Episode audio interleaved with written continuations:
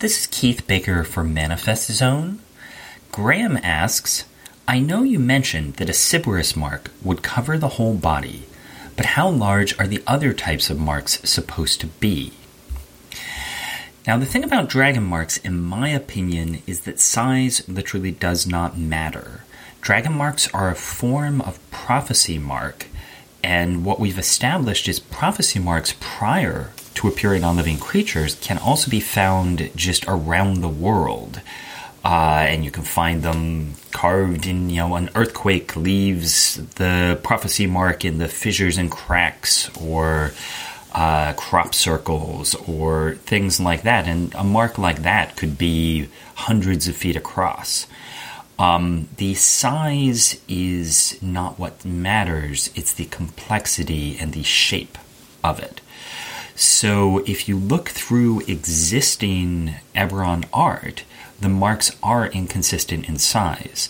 Uh, in the base Eberron campaign setting book, uh, you have an image of the dragon marked heir prestige class where uh, there's a Lyrandar elf who has the lesser mark of storm in the small of her back, uh, taking up a good chunk of the small of her back.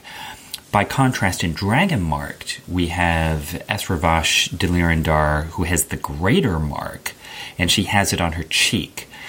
And again, to me, the point is it's not that one of those is wrong. It's that it just happens those two different heirs manifested their marks at different sizes. And if the dragon marked heir were to advance from the lesser mark to the greater mark, the mark would change in its complexity. The lines would expand and grow.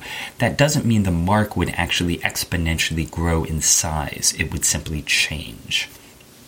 The most important thing uh, to bear in mind is that marks generally appear at such a size that it is possible for someone who looks at them to easily identify which mark it is.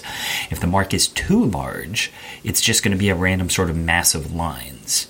And so, whether it's appearing on a hand, on a back, on a shoulder, uh, you know, it's still generally small enough that you can sort of see the whole shape of it.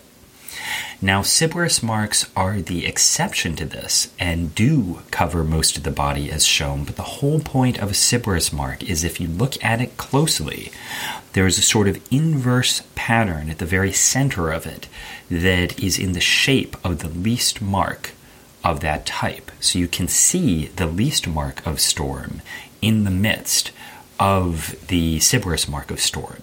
And so again, there's always that sort of central point that is easily identified even when you just see the whole sort of mass of it. There's a way to say that's a storm heir. Um, so that's the key answer is there is no absolute guide to the size of dragon marks. Uh, it varies by heir and what really defines the power and the type is the complexity of the design, not its size.